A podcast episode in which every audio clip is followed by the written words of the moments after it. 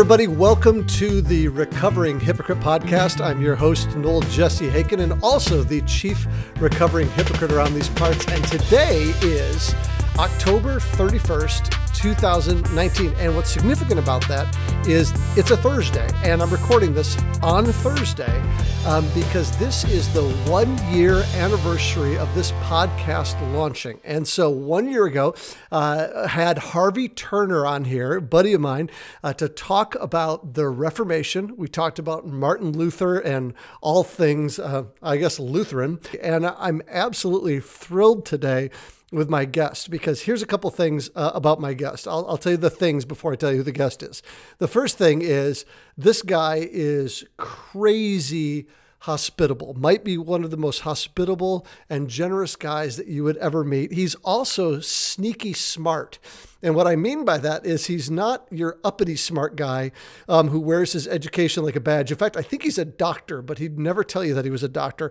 Um, this is one of the most down to earth, um, just one of my favorite people in the entire world. And he is a closet Michigan State Spartan fan. So um, we're going to get into all this in a minute with Dr. Stephen Treichler. Trike, how are you, sir?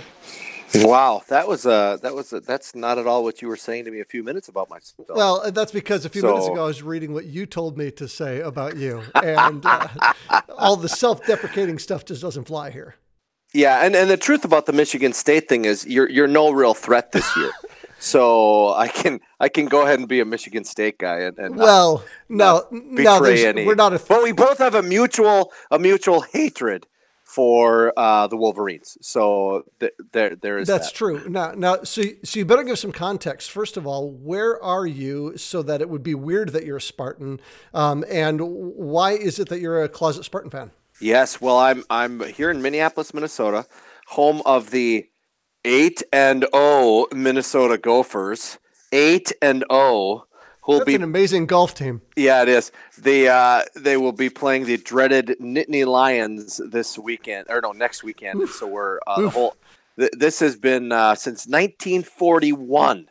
We have not been eight and O. So uh, we're very excited about that. And so I have a lot of friends from the Lansing area. In fact, I duck hunt with them. I just came from a duck hunting trip where I had asked Noel to secure me a some Michigan State wear, and I was the big hit because I was a fan of Sparty. Uh, so I, have always had a lot of friends in, in Lansing. In fact, my wife did a three year stint in, in Lansing, and so we've always had a, a connection there. And again, you're no threat this year, so well, so it's no, okay. Well, okay, we're no threat to you when it comes to football, but basketball ranked oh, yeah. number one. Well, there, there's like, that. There's that, and we're we're going to be no threat to you this year, so it's not going to be good. We'll just have to have either our hockey or our baseball teams settle the difference. There you go. There you go. That that yeah. could that can be arranged. So, so, so Trike, I was saying yeah. all the nice things about you earlier, but the official yeah. things are you are senior pastor, Aluwatsukima, lead pastor, I don't know what your title is, at Hope Community Church in Minneapolis. That's yeah. Right? I, mean, I prefer Grand Poobah, but uh, uh-huh. you can use any title you like. Yeah. Uh-huh. So, Your Majesty. Hope Community Church here in Minneapolis. I founded the church in 1996. Uh, we we literally did it. I know it sounds so pedantic, but we literally did it with 14 people in my living room and we are one of those churches that had explosive growth to 20 and uh, uh, it's it's interesting now because we have small groups in our church that are pushing 35 and 40 and i thought wow during the first year of the church that was a great sunday you know in some of our small groups now so. No we've been around for 23 years. We've had the privilege of planting through our church 11 churches. Um, uh, church has grown right around to about a thousand now. It kind of tapers in and out matters if we're church planting or some of those things. Uh, we're heavily involved with student ministry, so we've had a lot of college students over the years uh, be a part of the ministry, and so that has been just a thrill uh, to be a part of uh, the ongoing spiritual development and watching Christ become important to, to college students. For me, that was real significant because that's how that's when and how I came to Christ was in college, and so just have always loved college students, even though I'm I'm very uh, my youngest child now is uh, in his second year out of college, and so I'm uh, I'm not only a dinosaur, I'm the father of dinosaurs when it comes to mm. to, to ministry, and yet we still are having a significant uh, and fun uh, time with college students. Well, but you know, when you talk about being a father of dinosaurs, what you really are is a father of church planters. And up in the upper Midwest, you oversee that whole area for Acts 29. And when I spend time with guys up in your region, it is just clear that you're the dad. You're and and I say that in a in all of the most affectionate ways. Some people have bad experiences with their dad. Oh no, it's the dad. No, but this is the good dad. Yeah. You are the the um, you are a great example of a father to all those guys up there. So um, it is it, it's and you've been that to me. You've been an older brother for me who's really helped me in my own life. So here's the thing. I, I, we could talk about all that stuff all day long but i have two topics Great. that i thought would be fun to talk about today and i'm just going to give you both topics at the beginning um, and then we're just going to hit them and just see what we do. The first topic is halloween. I just want to talk about halloween with you and then the second is reformation day since it is today is both of those things i thought there's Yeah. nobody i'd rather talk to about those two things than you Wow, great. Okay. so, so here's my first question for Halloween. On a scale of all out, you and Carol convert your house into a haunted house, and you are the place everybody in the neighborhood goes to because you give away the full size candy bars and the shots of, uh, of um, I was going to say Tequila or yeah. we'll say cinnamon schnapps. Um, all the way to the I turn my lights off and we hide in the basement and don't talk to anyone on Halloween. On that spectrum, where are you guys?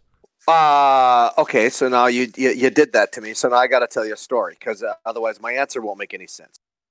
Only child, uh, kind of a shy only child, and would go trick or treating, oftentimes by myself or with uh, with maybe one other friend or something like that. And our neighborhood, I grew up um, in a Hibbing, Minnesota. It's a mining town, rough town, a whole thing. And as we go through the neighborhood, what I remember about Halloween was going to houses that scared the daylights out of me with a, a guy opening the door with a wife beater on, yelling at us, smelling of Marlboros and Jack Daniels. And and what do you kids want? Why do you kids always want free things? Terrified.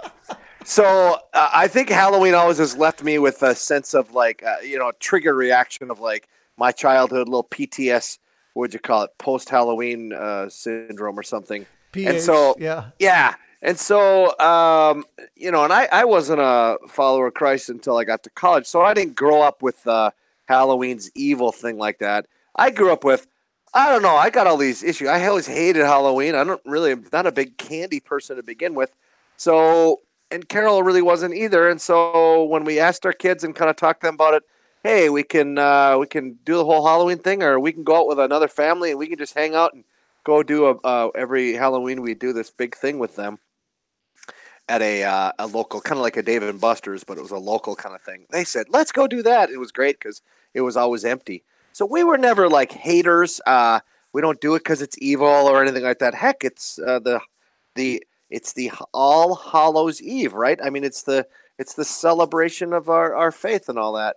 But at the same time, we weren't really big into it, and there wasn't in our neighborhood. You know, we, we live in the city, and there wasn't a, a lot of kids that that uh, were there. So uh, now, you know, now I guess I'm a little more grandpa in the neighborhood, and so all the little kids come up, and I, they all know me, and and so we probably lean more towards. Uh, you know, we don't decorate everything out, but we definitely. Uh, I'm the guy that says, "Take as much candy as you want." So, so I, I honestly, I think Christians should be. This is like the this is the holiday where, like the other holidays, everybody goes and hides in their house with their family. This is the holiday where your neighbors come to you. yeah, and and and it's a chance to be radically generous. My wife is always so so. Here's true story. My wife always over candy. She buys candy for a month leading up to Halloween because she doesn't want to spend all that money in a week. She buys that much candy. Wow. And she's the one who, when people come up, she's like, I want you to take handfuls. And she's freaking out this year because tonight we're supposed to Right, get one to three inches of snow. So she's like, nobody's coming over. We're going to have all this candy. Oh, really? Oh, yeah, yeah. Well, and that part of it too is, you know, we've never lived in a. I mean, we've lived in the city, and so at best we've had. I think our biggest year was twenty kids. Uh, uh, 20, 20 rings of the doorbell. I think Yeah, on so an average really year now we get maybe like candy. seven or eight or whatever like that. So I'm like, hey, take as much as you want. Put your hand there and grab what you want, kid. You know, My neighborhood is a blast when you have good weather. Uh, on a good weather um, Halloween, they have bonfires and people, even some of the adults and parents in costume, and people hang out outside for hours, and it's just an absolute blast. okay, let me ask you this then, since uh, and I'll interview you. Since uh, Please. do you like to like you know go to dress up parties or where you have to dress up as your favorite I don't know uh, rock star or whatever it is? I mean, is that something you like to do? Is that something you like that whole thing? Okay, so I, I don't know that I've ever actually been to a Halloween party. That's a true statement. But um, I, for when my kids were uh, little and we would do the trick or treating, because we're past the trick or treating age right now, I would always, every year, dress up. and I would walk around with my kids around the neighborhood, and I was always dressed up. Even this year, I've got my Martin Luther shirt on in honor of Reformation Day, but I am considering I have a monk's robe. I'm considering wearing that tonight. Uh, so when people come over, it'd be my little nod to, to Martin Luther. I like it. I, I mean, uh, with the beard you got going, it, it limits the characters you can do. I'm just gonna say. Yeah, well, it is Yeah. a little more John Calvin than Martin Luther. There is that. yep. You've you've Um, yeah. definitely got some Swiss reformer thing happening. yes, exactly. um, Yeah. So you're not like anti Halloween. Like, what is your posture toward holidays like this? Like when people in your church ask you about them and they say, hey, uh, how should I as a Christian think about Halloween? What's your answer to them? You know, it, it that's a great question. I don't get asked it that often. Uh, actually, I you know, I we we don't have a lot of people in our church that grew up in the more uh, conservative or strict or fundamentalistic or whatever background. Uh, we get we, we that's not kind of and that wasn't my background e- either. And so, um, So you guys are all just bikers and liberals? well, well, that, that's Minneapolis for you. Yeah, it's just. It's Uh-huh. us. so I don't really get asked that a whole lot, but I, I kind of have the same answer that I would have for somebody's. You know, I probably get more asked more often. What should we do about schooling for our kid? You know, and that that they've gotten some pressure from some of their friends on that. And I will always say, you're the parent. You figure it out. I mean, you know, and and I, I don't have a, I don't have a dog in this fight. I, I do. I have a personal belief that, as a, I was trained as a public school teacher, and I think uh, public public education is one of the greatest ways we can spread common grace. I think in society.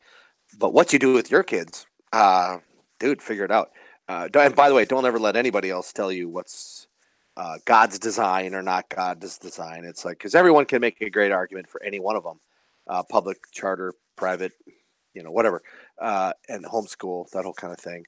Uh, the people that I get after in my church, and I don't have many of them, but they're the ones that promote one and one only thing. And it's like, oh, no, no, not okay. So if you, uh, the same on the Halloween thing, if somebody was like saying, hey, we really, you know, it's wrong for Christians to not do it, I would say, ah, let's be careful with that, you know. And the same as if some people say, oh, it's wrong for Christians to do it. I'm like, no, it's not. Uh, you, you Well, I, and, and here's the thing, Trike. That's that is one of the sweet spots in your theology, and one of the things I like about you is you're going to stand where Scripture stands, and you're going to allow freedom where Scripture does not take a stand. And this seems like a perfect example of that. Yeah, and I think I think part of it too is like when people say, you know, what did you do with your kids? It's like, uh, are you asking me what I did it based on moral thinking? Well, very little. It had very little to do with moral thinking. It was more pragmatic. I don't personally like the. I didn't, it has bad. I didn't get abused or anything, but it was terrifying for me as a child. Uh, and so I didn't ever, you know, as soon as I became sixth grade or something, I quit. Like, can I stop doing this? I think I said to my parents, and they were like, "Yeah, you don't have to do this if you don't want to." And so, all they do is give me cigarettes and Jack Daniels. Right, so, exactly. So, so, so let me give you my biggest traumatic Halloween moment because this is going to transition us well into talking about Reformation Day. Uh, a number of years ago, and someone on staff just reminded me of this today because this is the stuff of legend around here. A number of years ago, on Halloween, one of the pastors at our church, who shall remain nameless, Yeah. um, called me and said, um, or texted me and said, "Hey, are you wearing a costume to church today?" And and I was not preaching on Halloween, and all my my kids loved wearing costumes on Halloween. So like on Halloween, if they went to church, they could go as Batman. I don't care. Right. To see Batman learning about Jesus is a wonderful thing. Yeah. So he, but he texted me and said, "Hey, are you going to wear a costume?" You would be shocked at how many people are wearing costumes at church today. And I kid you not, uh, my my filter did not catch the fact that he was setting me up. So I, I said, really, people are wearing costumes? And I, and he, he said, yeah. And I said, well, what are you wearing? And he told me a costume he was wearing. And, and he goes, you should wear a costume today. And so I have this monk's robe. So I threw on my monk's robe and I got to church and I'm walking into church, me and my monk's robe, all of my kids in their costumes. And there was zero people in church that Sunday wearing any costumes at all. Wow. Uh, yeah, you just got played, sucker. I got played hard, and it's You still did. the stuff of legend. Yeah, yeah. It sounds like church discipline's still going on, so I, I, don't, wanna, I don't want to enter into that. so, so uh, that's our transition to our favorite monk, um, Yeah. uh, Martin Luther, Yeah, Reformation Day, the come day on. that he nailed the 95 theses on on the the the door of the church there um, in Wittenberg. Um, this is obviously uh, the anniversary of that, Uh, and you and I have talked Luther quite a bit just Yeah. in our interactions as as friends over the years. And here's my tee off question, then we can go wherever we want to go with this. What bits of Martin Luther's theology um, does the church need to hear today? Uh, what are the bits that we m- keep missing? That we still miss today. Have you uh, ever considered that question? I know I'm setting. You Oh man, you are you are. That's a beautiful thing. And to use the the Halloween metaphor, you just put a kid in a candy store uh, with that question because this is one of my passions. I, I, I do feel that it is what what is lacking in many, uh, you know, good Bible believing, Jesus following churches as they look at their uh, discipleship uh, programs or discipleship of individuals or how do I grow as a Christian or all those things. Uh, I'll state it not the way that Luther states it, but I'll state it the way I state it, which may sound a little egocentric, and, and that's not my intention. It's just to make it clear. What I think Luther does and what he fundamentally changes is not only how a person comes into saving faith with Jesus. Uh, of course, Luther does that, right? Well known for um, grace alone, faith alone. I get that, and and Luther does a wonderful job of that. And of course, it changes the world. I'm not trying to. Uh, please don't hear me diminish that. But what I think for Luther is very important then is the separation of the covenants for the believer as well. And I think what Luther what Luther pounds into the head of his followers, and so then it it moves now from uh, I should do these things, I have to do these things, and for Luther it moves now into I get to do these things. And that in the life of a believer is no small distinction. In fact, I would argue it is the main distinction that will help a person, I think, grow in grace and not just grow in trying to please God, even by your actions or works later on. And Luther's insistence on that throughout throughout his ups and downs, admittedly, uh, is one of the I think as a believer. Uh, what I'm most indebted to this man for. Oh, of course, justification by faith. I, I vote yes. Okay, if I get a vote, I vote yes. Uh, of course, but what he he does and what I see in a lot of other people of that time and since is they would say justification is by grace, but I don't know that they believe that sanctification is also by grace. And and and even though they might use that word, they will say the believer is under obligation to follow the laws of the New Testament. And that makes me and Martin Luther cringe because we'd say, no, the believer is now set free from the law of sin and death in order to walk in the ways of the New Testament. And that's not a small difference. And Luther brings that to the table. So, from a practical standpoint, for Joe attender in your church or my church, um, it, it is it is one thing to hear that preached or to hear that espoused the way you just did. How does that affect day to day living? You know, parenting, child rearing, all those things. It's almost like it's like Larry Osborne, uh, our, our mutual yep, friend yep. Larry, says people need a need to know or need to grow moment in their life before they're gonna you know hear a message. Um, how does that message land? in the practical nitty gritty of people's lives. I, I use it all the time. And fella, in fact, uh, uh, you know, just let's get real practical here with men. I, I, tell men, they, they come and say, man, I'm struggling with pornography, uh, uh internet pornography. Okay, great. And then, so I have to get to that and say, if you were to stop looking at pornography, uh, do you feel like that would make you okay with God? Like right now, you're not okay with God, and therefore, once I get this figured out, then then I'm okay. And I say to them, what if I told you right now that you're okay with God, and we don't like this porn thing. Let's deal with it. Would that make a difference? And they all kind of go, that'd make a huge difference. Uh, I feel like I'm condemned. I feel like I'm all of these things. Oh, so you you feel that your behavior is leading you to a place where you're no longer acceptable before God. That's exactly what I'm saying. And then I say, "Oh, we have something for that. It's called the gospel of Jesus." See, you got to understand something. Your your behavior, if you think just because you get rid of porn, you think now that you're clean before God, brother, I know you well enough. I could list 25 sins uh, in your life if you'd like. Uh, no, that's not. Again, I'm not voting yes to sin, and Luther never did either. His widely quoted in, you know, while people hold up beer mugs and say, "If you're gonna sin, sin boldly." Uh, Luther is actually just trying to say, if you really understand grace, you would understand that your standing with God has nothing to do with your behavior it is based on someone other than you and that you are in Christ. I like to tell my guys it this way I say, listen, man, on Judgment Day, you understand the fancy phrase imputation, right? And on Judgment Day, you're not going to get judged on your works.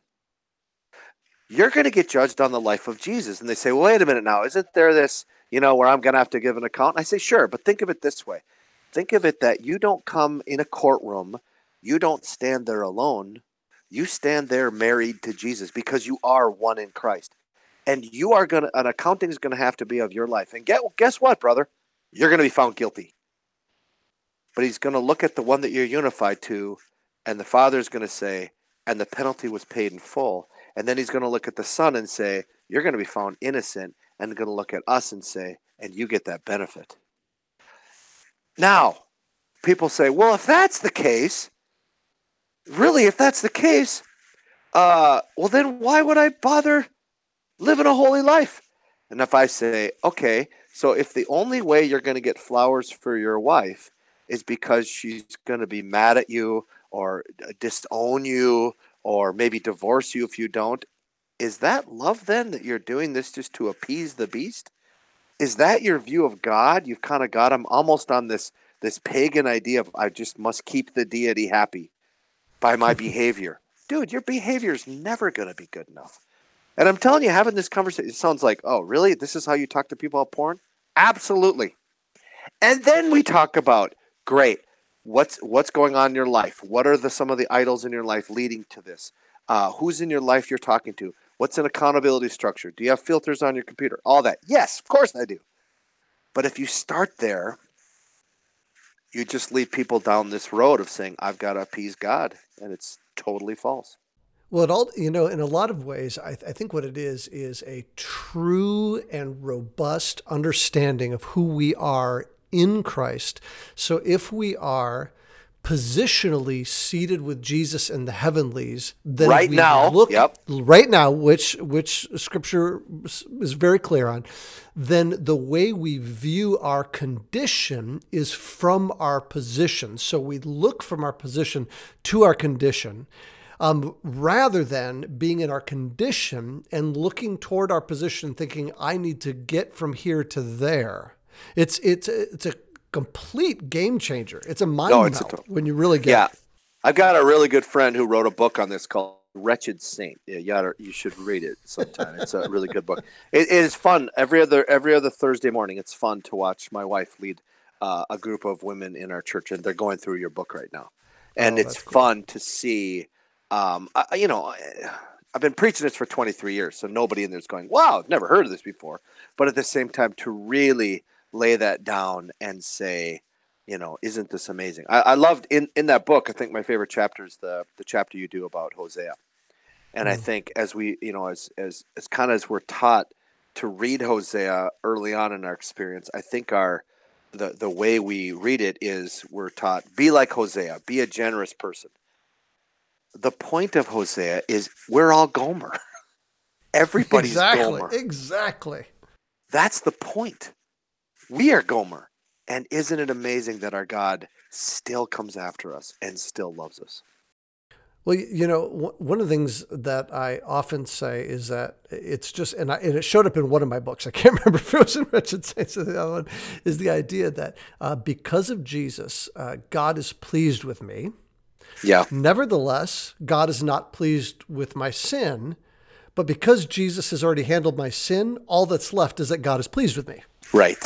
Amen. Right, and and and we we need to lean into it more. In I, I think really truly the way we get set free from our sin here, conditionally speaking, is by leaning into our positional righteousness, because it's in those moments that the rest of our kind of our sinfulness and our sinful carcass kind of longs to be sucked up into that. Yep. You know, um, it, it is by truly dwelling on and and meditating on and thinking about who we are in Christ. Amen. That's where that that's that's the the mind numbing stuff. Yeah. And I think, you know, biblically, if you look at Romans 6, right? Should we go on sinning so that grace may increase? By no means, he says. But he doesn't say, what's wrong with you? You know, or do you know what Jesus did for you? How can you turn your back on him? He doesn't say that. He says, We died to sin. Why should we live it any longer? Hmm. Don't you realize that those who've died with Christ have also been raised with him? It's all union language.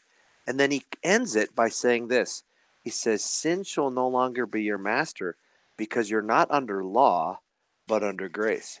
And I point that to my friends who say, you know, people in ministry who would disagree with me on this issue and say, no, no, no, Christians should live a certain way. And I say, if you lead a guy trying to help him to get off pornography by just showing him there's trouble ahead for you if you don't, and here's uh, the rules in order to get rid of pornography in your life, what you've just done is given them law. And what that, that passage tells me is you just gave sin power. In the book of James, famously, where I mean, Martin Luther hated the book of James, but he, but, uh, but because it's it, it, it faith without Right. works is dead. But on the heels of saying faith without works is dead, James says, "So live by the law of liberty." it's Right. crazy. It's like No, live as someone who is set free. That's what that's what changes who you are. Yeah, and, and to be fair to Luther on the, the James thing, uh, Luther does not have access to all of the exegetical things we now have, which says that James is talking is James is not talking in the same way about uh, faith and works that the apostle Paul is in the book of Romans and Galatians.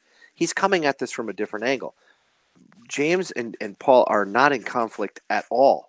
Uh, but Luther doesn't know that. He this is 1517 for crying out loud. He's he's you know, there isn't anything out there that he can look to. He can't click on his logos and read 12 different commentaries and you know, and find those things out. And so he can only equate it saying it has to be this or it has to be that.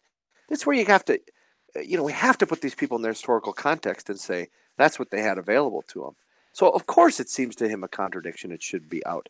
But you know, we know now that no, no, it's not at all, and and it's beautiful, and it's and that that's the way the Christian has the opportunity to live. Is that of course it works out that way, because my heart is filled with love for my wife. I love to give her flowers. I don't give her flowers so that I appease the beast, and so she's just she's nice to me. You know, that's not the kind of relationship I want with my wife. you know, I'm, I'm reading a book right now called Delighting in the Trinity or Huh. something like that.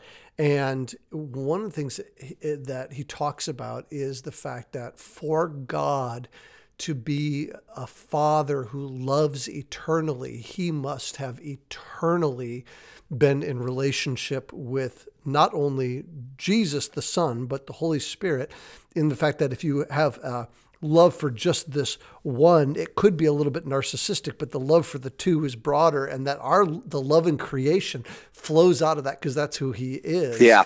Um, and even reflecting on the Trinity as I'm reading this book and I'm learning about the the relationship between God the Father and and the Son in eternity past, and now to think that that love that is directed at Jesus is now directed at me, seated in the heavenlies with him, seated at the right hand of God the Father. That same eternal love, it's it's it's it it changes and softens and tenderizes my heart toward other people around me. Amen. I just can't help but do that. It Amen. just flows from one to the other. And, and for me, uh, this whole understanding of grace hit me about two years into my Christian experience. I was a, a junior or senior in college, and all of a sudden it was like, oh my gosh. And then I could, the whole Bible made sense now.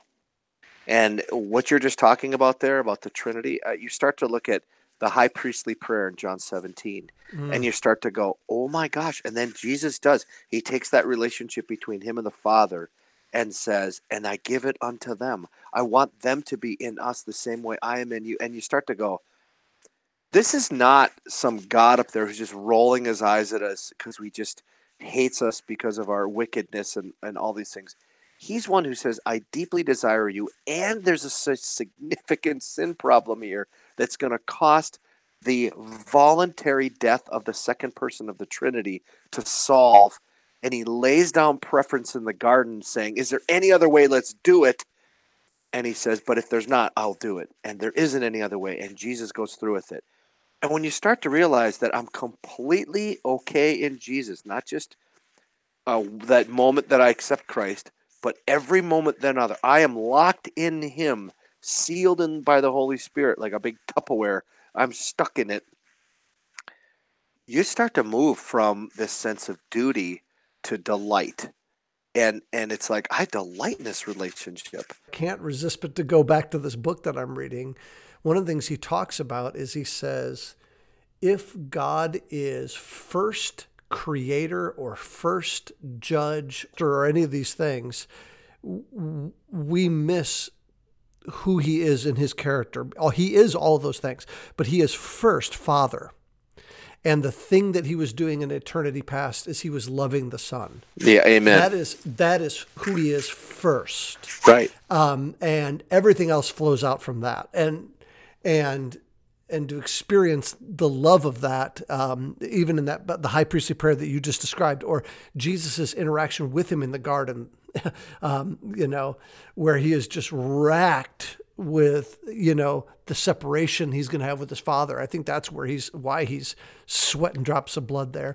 Just um, knowing that his father's going to turn his his back on him for the first time. Just all of that. Just the enormity of that love. And and you you said kind words in the beginning, and you said I'm a very hospitable person, and all that. I would put that right back to you because I know that I know that I know that Jesus Christ deeply loves me and accepts me exactly the way I am, wants me to continue to grow in grace, but he has completely paid for everything and has grasped me toward him. And therefore, I can confidently love others. I can lay my life down and move into others. I'm not trying to blow any, my own horn here. I'm just saying being set free from the idea that First John says we love because he first loved us. It changes everything. It, it's it's no longer duty. It's no longer I should do this. It's like I have a T-bone steak in front of you, and you say, "Well, I suppose I should eat that." It's like, dude, you get to chow that. It's a missed opportunity that you don't spend time in the Word. It's not.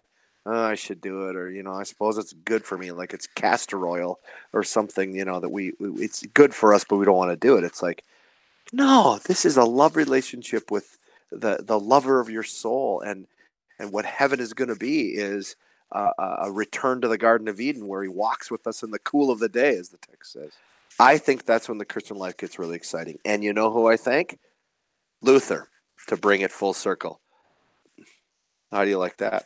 Well, Trike, we could probably sit here and talk about this until the kids are ringing our doorbells and, Yes. and asking in a sugar-induced haze. Yes, and, so and we have in the past, Probably, yes. and yes, and we have. Uh, uh, again, thank you for your friendship. Oh, thank brother. you for your wisdom. Thank you for your generosity and hospitality. Oh, thank and you, my friend. Thanks for being on today. Just- Absolutely. you're My pleasure. you're one one of my favorite people. Yeah, there you go. go Sparty.